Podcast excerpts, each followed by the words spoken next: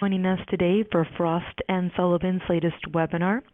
Today's event is titled The Future of Work Growth Opportunities and Trends. My name is Anna and I oversee Frost and Sullivan's Growth Innovation and Leadership Briefings. Before we begin, I'd like to go over a few quick notes.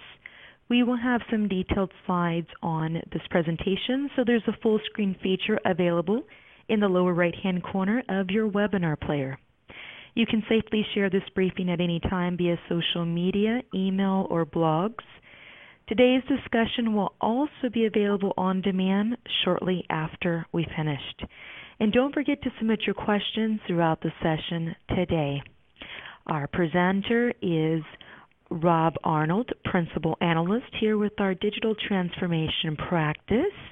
He is a connected work expert, and Rob has over 16 years of enterprise communications industry research and consulting experience, as well as the competitive and market intelligence, trends, forecasting, analysis, and uh, strategy development and growth consulting. In addition, Rob has extensive hands-on solutions usage and evaluation. You can follow Rob on his Twitter or also on LinkedIn. With that, I would now like to hand the presentation over to Rob. Thank you, Anna. Uh, thanks everyone for joining us today.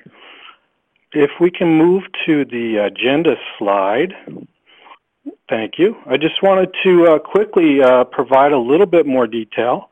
Obviously, we're here to talk about the future of work, uh, and that entails both looking at the workplace and the workforce. And uh, we'll be looking at some key enabling technologies uh, to watch in the future and how that is going to impact uh, the future of work. Finally, I'll wrap up with some action items that you can take to uh, help to prepare for these shifts in the future. And uh, hopefully we'll finish off with an interactive Q&A session. So if you do have questions, uh, please go ahead and submit those using your um, webinar portal here. Uh, you can do that anytime during the webcast. Um, it, to that uh, end, um, I am a uh, unified communications and collaboration analyst. So much of my uh, track here will be skewed to that angle. Um, as you know, a market researcher or analyst needs to have a great deal of depth in the core and uh, a lot of knowledge around everything that touches that core. So if I misspeak or you disagree with anything that I say, or if you'd like to know more about anything I say, please just uh, pop a question or leave some feedback, and we'll make sure that we continue that conversation.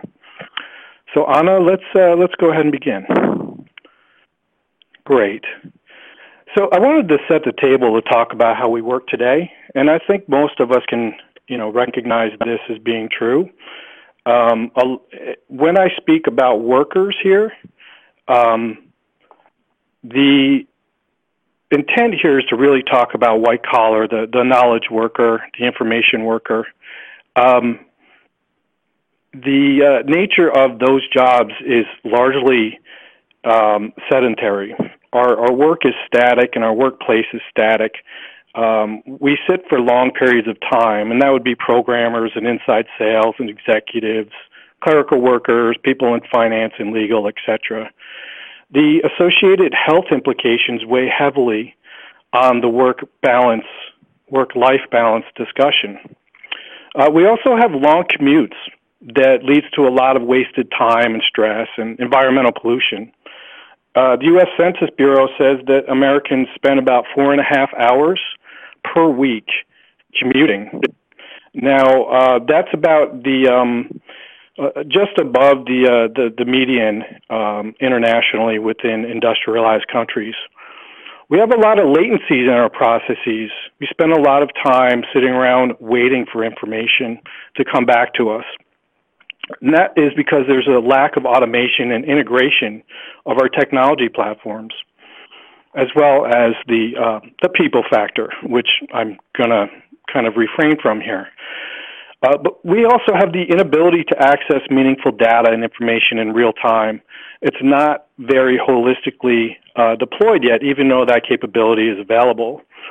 Um, and finally, workers spend as much as 20% or more uh, of their time searching for information, and this is according to multiple sources.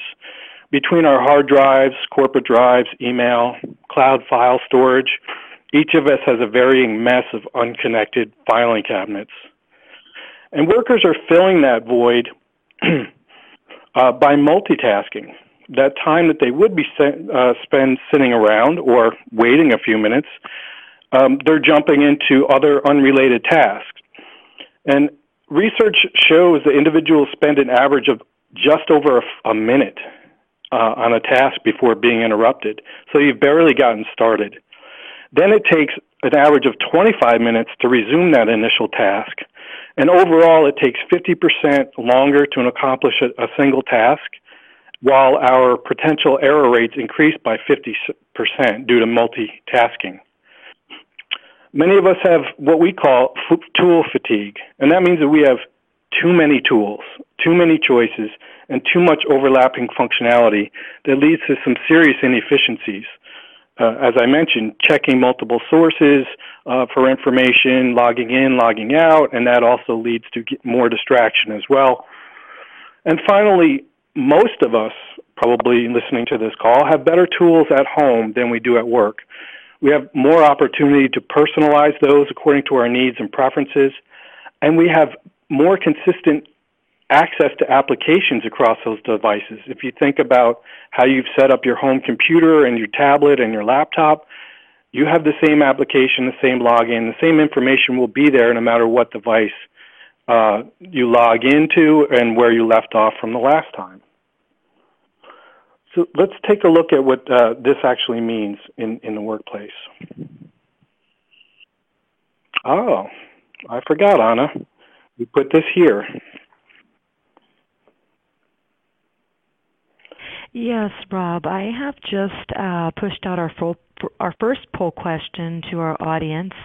So uh, we'll give everyone a, a minute to uh, select their answer. But the poll question is are your current technology providers helping you to evolve your workforce and workspaces as needed? Uh, is it yes or no? So uh, we'll reveal the results in just a moment here. Yeah, and the purpose of this question is basically, you know, we can't go at this alone. It's always important to understand what the, the experts are saying. And even those experts can't be working in a vacuum so it's really important to make sure that everyone's working together uh, to understand all the options that are available and understand best practices from people that have gone before and set examples for those who are coming after us.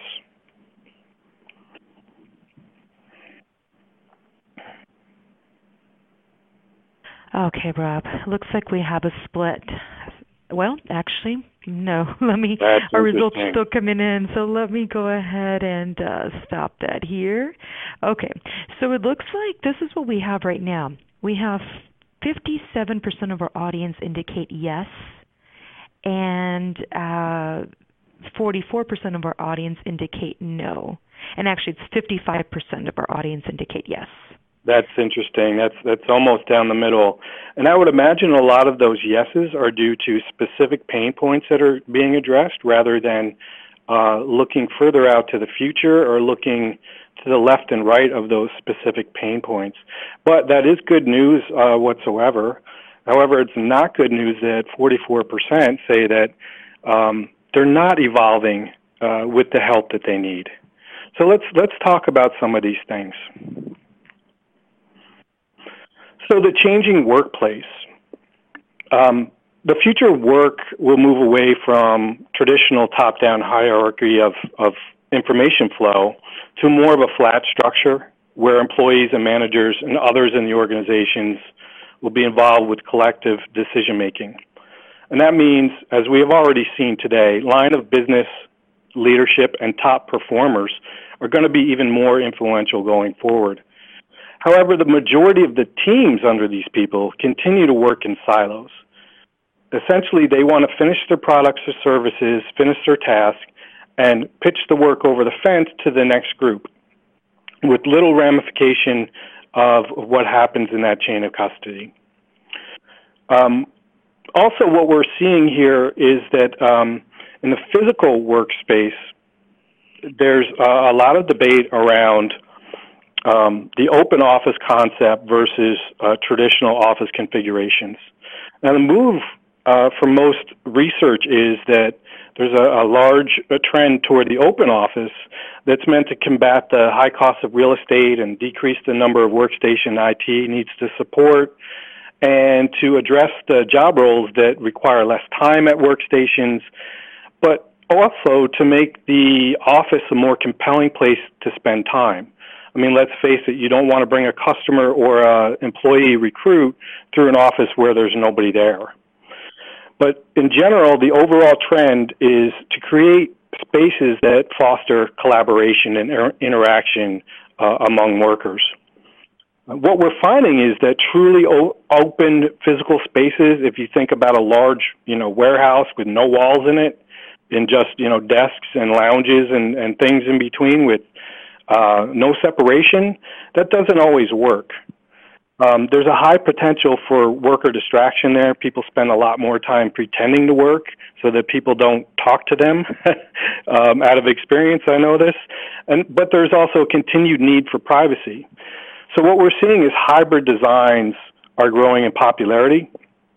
And these feature, you know, some sectioned off areas that offer uh, opportunities for privacy to concentrate alone or in groups, but it still has those open spaces in that flow that uh, deliver the benefits of a true open office design.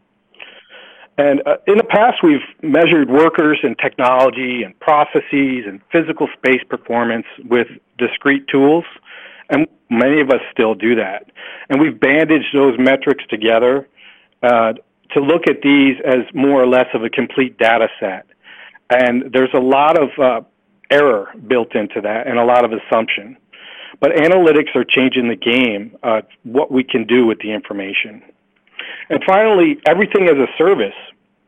I'm sure we've all heard of that. It says X as a service here. Um, it's redefining our approach to almost everything, including how, when, and where work is done. So I wanted to look at this also from an employee perspective. Um, but first, Anna, we, we need to ask our last poll question.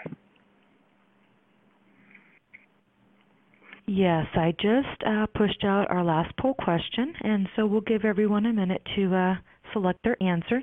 But the poll question is How long before your current workplace is obsolete? Is it already is? Three to five years? Ten years? Or we continue to evolve so it won't be. And here we're not really talking just about the paint on the walls or the aesthetics. We're talking about addressing some of those things we just discussed on that next, uh, previous slide. What's the layout? Is it, is it collaborative? Is it uh, equipped with the technology that your people need to work alone or together? Are people connected to their space, to their technology, and to each other?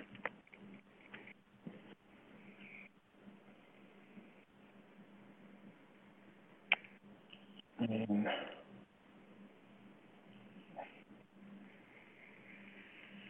how are we doing? Two more minutes here. I'm sorry, two more seconds. All right, I've stopped the uh, the uh, poll question, and these are the results here. It looks like uh, 14% indicate. Actually, the numbers are changing again. Okay, here we go. It looks like 25% indicate it already is. 50% indicate three to five years, and 25% indicate we continue to evolve, so it won't be. Interesting.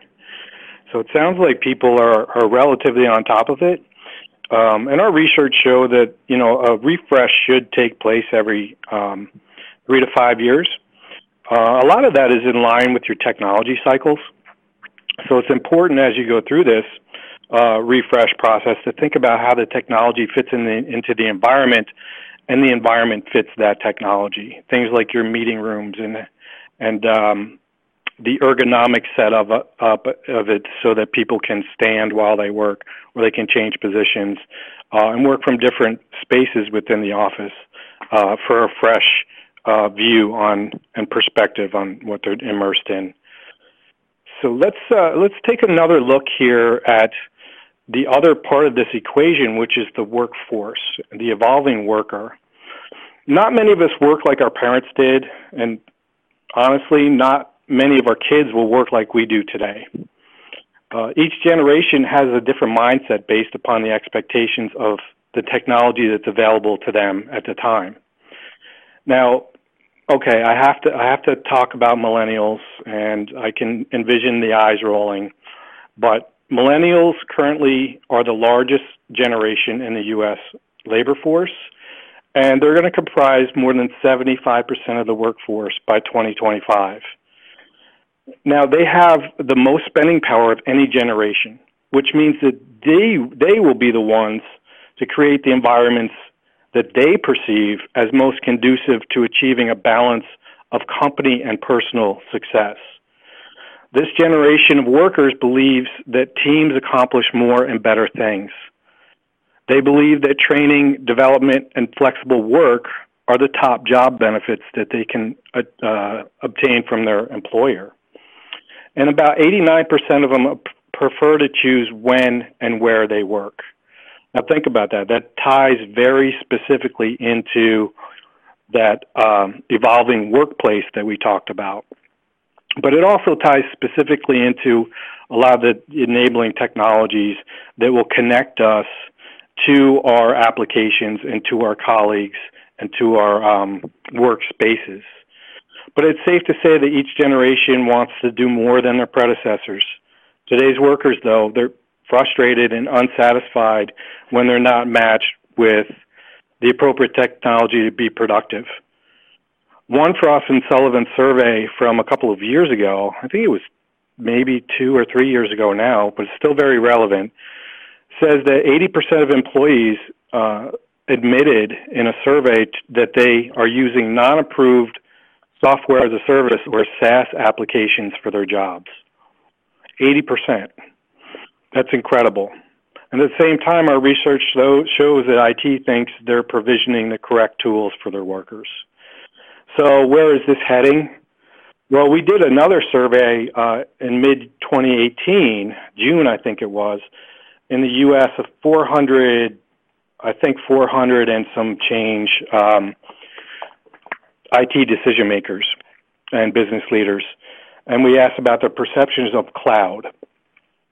And 75% of them said that their cloud strategy enables IT to be a service broker to the business. And that's really key to addressing that problem with the uh, the shadow IT or consumerization that's happening within their business. It removes the inertia. Um, it, it accelerates the inertia of IT's enablement to service the business and the workers rather than be a break fix organization. 75% of them also said that cloud is the most critical sp- part of their digital transformation strategy. Again, that agility uh, and freeing up resources. And finally, uh, 82%, so better than 8 out of 10, said that cloud strategy is essential uh, for them to remain competitive in their industry pretty uh, pretty interesting stuff. So that's the perception of cloud. So what about the other elephants in the room, like automation? Let's look at that. Um, IoT, AI, and automation will make routine tasks more efficient and accurate. We're already starting to see that.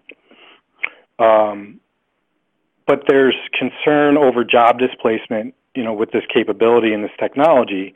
And that's similar to what happened with the Industrial Revolution and the post World War production boom. Some people are calling this, you know, latest, um, this latest trend, they're calling it animation, automation anxiety, which I can understand. However, a lot of research indicates that there are trends toward augmented or hybrid strategy um, that businesses will automate some job tasks to complement and enhance employee strengths that machines don't have, such as um, complex decision making, flexibility, and people skills. According to the World Economic Forum, uh, over 25% of businesses expect automation to actually lead to the creation of new jobs. Also, per that organization, uh, in 2018, an average of 71% of task hours across 12 industries are performed by humans. So we'll call it 7 out of 10 hours, compared to 30% by machines. But by 2022, this average is expected to shift another 13% in favor of machines, making it more of a 50 50 split, which is really interesting. So we see how this needle is moving. One set of estimates indicates that 75 million jobs will be displaced by shifts in the division of human machine labor. Uh, but another 133 million new roles will be created.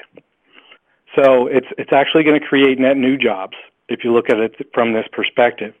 The types of jobs that will be created in the next five years are those that are enhanced by the use of technology like data analysts and data scientists, software and app developers, e-commerce and social media specialists.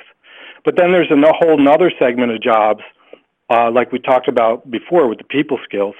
Um, these will be jobs created in customer service, sales and marketing, training and development, and innovation management. But then you go back to yet a third segment of jobs that will be created is more directly uh, related to understanding and leveraging the latest emerging technology, like um, AI and machine learning and big data specialists, process automation experts, information security analysts, user experience and human machine interaction designers, blockchain specialists, robotics engineers. Those are all pretty technical jobs, but there's multiple different levels of technicality in the types of roles uh, that are expected to be created. As a result of the current and growing skills gap, though, uh, it's expected that many businesses will seek more flexible work engagements, such as with contractors and freelancers, and they'll expand their use of remote staff. They'll get the talent, um, they'll hire the talent where they can find it. A few years ago, um, the company Intuit predicted that more than 40% of the American workforce, or over 50 million people, will be independent workers, such as the freelancers and contractors and temp employees. And that'll be uh, just a few years from now. Uh, 50, 40% of Americans will be in that capacity. And the Federal Reserve recently reported that nearly a third of adults in the U.S. are already engaged in some form of independent work, either as a primary job or to supplement their other incomes. So, what does all this mean to the future workspace? Well, it means new team constructs that will create much more dynamic team life cycles than we've had in the past, comprised of people within and outside of the organization and for different periods of time. Perhaps the same worker will be used once, or perhaps the same worker will be used off and on over a course of years. The implications of this on connectivity to corporate databases and productivity applications, communications and collaboration tools, cybersecurity, and the physical workplace are enormous. But many of the same pillars of thought need to be employed across both physical and virtual workspaces. So let's shift to talk about what's happening now. We see vastly increased use of AI to surface and recommend resources uh, to users that is intended to reduce that time wasted searching. We're already seeing this in email and team spaces, contact center, social platforms, and more. This has already started. We need to embrace it because this is proving uh, to be something that will be embraced more fully uh, in more parts of our da- daily lives. The concept of a single pane of glass, um, which is rather nascent at this point, uh, it'll move from a, a concept to more of a commonplace reality through the ability to access a rich, integrated ecosystem of information and communications solutions that limits that costly application switching that we talked about, um, which is basically multitasking, and that, that dominates today's work styles. So the technology is moving forward to help address that. IoT, AI, and analytics will be much more widely used to automate the, um, the initiation of workflows and processes. We'll remove a lot of the latency and error that happens um, with the manual processes that we have in place today. People will be doing more with their skills. We expect vast amounts of improvement in wired and wireless uh, connectivity across environments of all types and ac- across the world. Uh, and that same connectivity combined with uh, wearables, IoT, will also automate and enhance the secure ex- access to both physical and virtual spaces, devices, and applications. For example, your desk phone and computer will automatically lock down when you walk away and automatically log in when you come back within range It has a lot of implications. Um, the power of quantum computing in the cloud will revolutionize analytics, cybersecurity, and many more things, as well as the ability to dynamically spin up virtual workloads anywhere, anytime, anywhere in the world uh, to address new team constructs, reduce, reduce bandwidth requirements, uh, and other needs this is what cloud was initially uh, envisioned to be.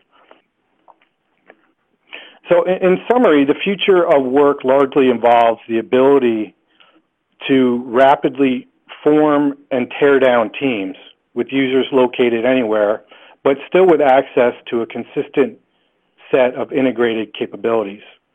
Now, a lot of people roll their eyes when the topics of millennials and anywhere work come up but both will be foundational uh, to the future of work. Let's talk about a couple of things to consider. And I realize this may be high level, but this could go in any direction, and I needed to start somewhere um, with a limited amount of time as well. So please uh, bring us your feedback and questions.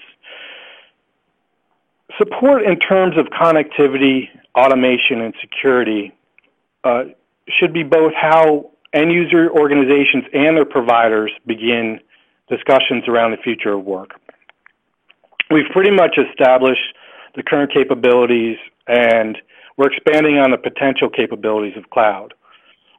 But their education uh, needs to continue so that people can better envision the future because lightweight and um, heavyweight workloads will continue to be um, moved to the cloud. The workforce uh, and company leaders uh, need extensive learning in, on automation and analytics so that they can embrace these technologies rather than be threatened. And with that, the importance of continuous learning and training um, to reskill for changing job roles needs to be a, prim- uh, a primary priority. Excuse me. Uh, analytics will be increasingly important. I think we all realize that, uh, especially as more things and people are connected. So we have to think more holistically than we do now uh, across a broader set of uh, data sources and the actionable info that can be derived. I recently did a report on analytics in unified communications and despite uh, a lot of provider uh, value propositions around analytics, we've found that those are being uh, produced in silos. The network on one hand, the uh, app, uh, user-facing applications on another hand, and business performance and worker performance on another hand, with very few organizations mapping all of those together to see what it really means. Cybersecurity will continue to be characterized as a constant battle of pirates versus the business trying to keep them out. But every step of the way, we need to fully utilize what's available in platforms, services, and product security. And we don't do a good job of that today. We're lazy about updating our passwords. We don't use single sign on to reduce our work style inefficiencies. And we don't do a good job of follow up on platform access control when those teams change, whether somebody leaves the company or the product uh, project is completed. There's often a fear of what's next, but we know what's next. If they have not, end user organizations need to recognize the ability to transform on a daily basis. Because if your workforce and your workplace look the same in five years, let alone 10 or 15, it most likely means that you're going to be left behind. And that doesn't speak well to the providers who are helping them. And that moves us to Q&A. I tried to be fast, and I tried to make sure that uh, we left enough time for an interactive discussion. Thank you, Rob. Yes, we're going to go ahead and start our uh, question and answer session. So I see that we have some questions come in. So let's go ahead and get started. Um, my question here reads Where do biometrics fit in? Oh, yeah, that's a good one. Um, you know, if you think about uh, a number of these technologies, um, they can typically fall within one or several broad categories connectivity, um, cloud, and analytics. And biometrics actually falls within, most squarely within um, analytics because um, a lot of people don't realize that biometrics can be used for more than just security and access control. It can be used to analyze um, sentiment of your customers. It can be used to recognize uh, to recognize your VIPs as they walk into your establishment. It can be used to uh, monitor dwell times at your point of sale to ensure people don't abandon their purchases. Um, so biometrics definitely has a big play in the future. Uh, it's already being established now, and it's best established within the um, law enforcement community of, of different levels. But we certainly see that it's going to uh, play a bigger part in other industries as well, whether that's education or, or retail or um, uh, manufacturing, for example, uh, to look at um, things like how injuries happen. So, a, a good question. Um, biometrics um, has a big, broad play, uh, and it's a very flexible technology that will play a bigger part in uh, the future of work. Thank you. And uh, a lot of the information you presented is focused on North America. Mm. What are the global impl- implications? Yeah, that's that's a good um, that's a good question. As I mentioned, um, you know this this topic uh, for today's discussion could be extremely broad, and it still is, even though I tried to uh, rein it in. Um, the implications are global there are different um, transition rates in different industries and in different regions. Um, there will be different uh, rates of displacement due to uh, automation in different regions as well as in different industries. Uh, but it certainly does have uh, global implication. Um, for example, um, China and uh, some parts of Asia lead in various um, industry adoption of IoT, whereas North America, um, I think healthcare, for example, uh, leads in IoT in terms of uh, overall revenue and customer spending. So it really depends on where you are, but these are things that everyone needs to uh, be prepared for. Thank you. Our next question this is good detail for large enterprises. What about smaller companies?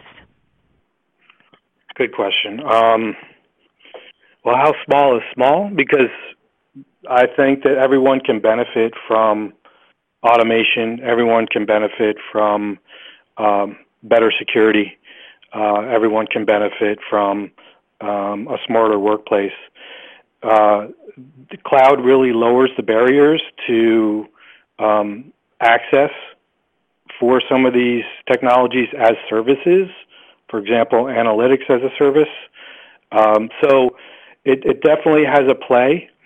Uh, it just depends on the complexity of the solution and the customization of the solution might uh, create different thresholds uh, for different size budgets to be able to um, take advantage of the technology at this time.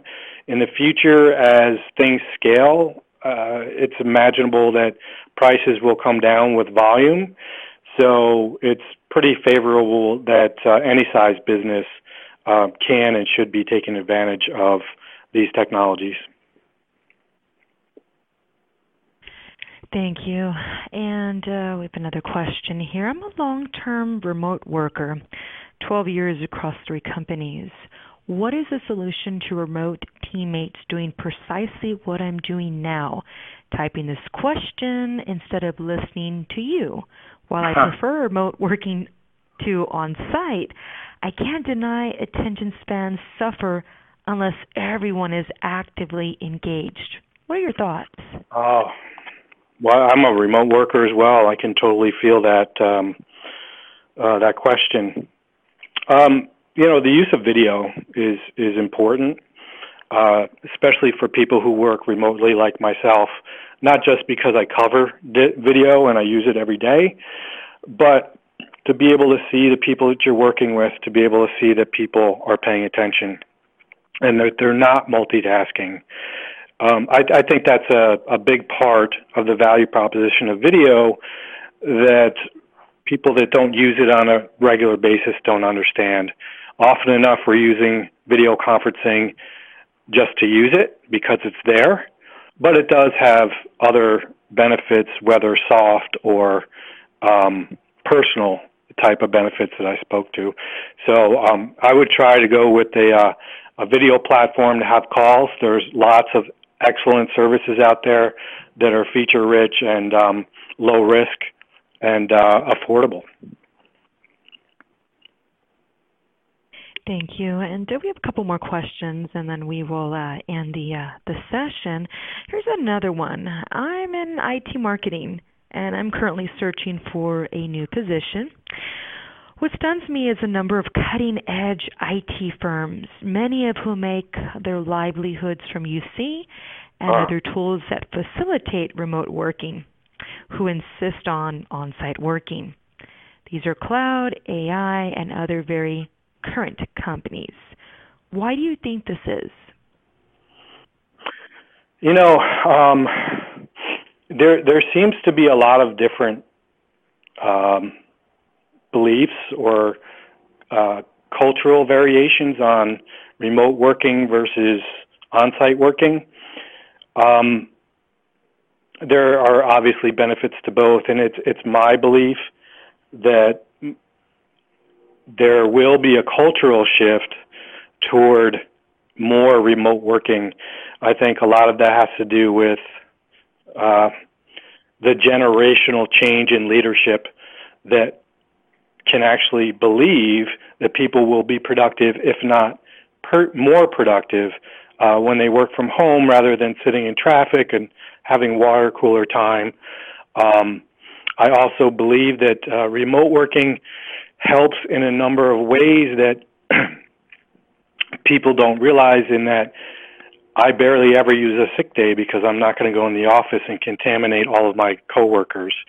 Um, so therefore, there's a lot of time saved uh, just just under that uh, general idea. And I'm not sure if I hit that question. It seemed like it was multi parts. Can you read the uh, the second half of it again? Sure, Rob. Um, actually, I think we went over this. Um, I'm a remote worker, 12 years across three companies. Oh, okay. It looks like That's this was a two-part, but the other one came Oh, in okay. first. Oh, I didn't see that. It's two two parts. Okay. Uh, I'm gonna. These are cloud AI. Yeah. So so I think really the the thing is that you should be able to access the t- same tools no matter where you're located. I mean that's a big big piece of unified communications and it's a big piece of cloud. So the the marriage of those two and AI can live anywhere, but uh, it's it's most easily uh, developed as as a cloud solution. So um, I think the combination there uh, really lends to the flexibility that people are looking for. Very well. And we have one more question here. Uh, can you talk about knowledge workers' attitudes towards AI and helping them get their jobs done? What are barriers to adoption? Yeah, um, honestly, as as humans, we have an innate tendency to ask for help rather than doing for ourselves if we're sitting next to someone. Now that could also be if I'm on instant messaging all day and I say, Anna, what's this? Where do I find that? Rather than looking for myself. Whereas AI will help me to find that information uh, in the context of what I'm working on. So it can make me more productive. It can make Anna um, more productive in that she's not as interrupted in her daily flow. Um, and therefore, you know, both of us produce better. Now, part of the one of the barriers is security and privacy. There is a, I, I think it's a a valid concern about the whole Big Brother aspect of AI. But at the same time, if you're working on a company machine and you're supposed to be working, there shouldn't be anything in terms of privacy that you're worried about. Um, if you're working on something that is um, very sensitive, then your IT and security team should be addressing, um, you know, the protocol for AI in your environment. Thank you, Rob. And I see we have no more questions. So this concludes today's webinar. I have posted some contact details for uh, Rob and, and our corporate communications manager. So if there's any other additional questions or feedback, feel free to uh, to contact them. And I would like to uh, thank everybody for their time today. And for those that have joined us uh, late, the on-demand recording will be available shortly, so you can listen to the uh, the presentation from the beginning. Thank you very much. Thank you, everyone.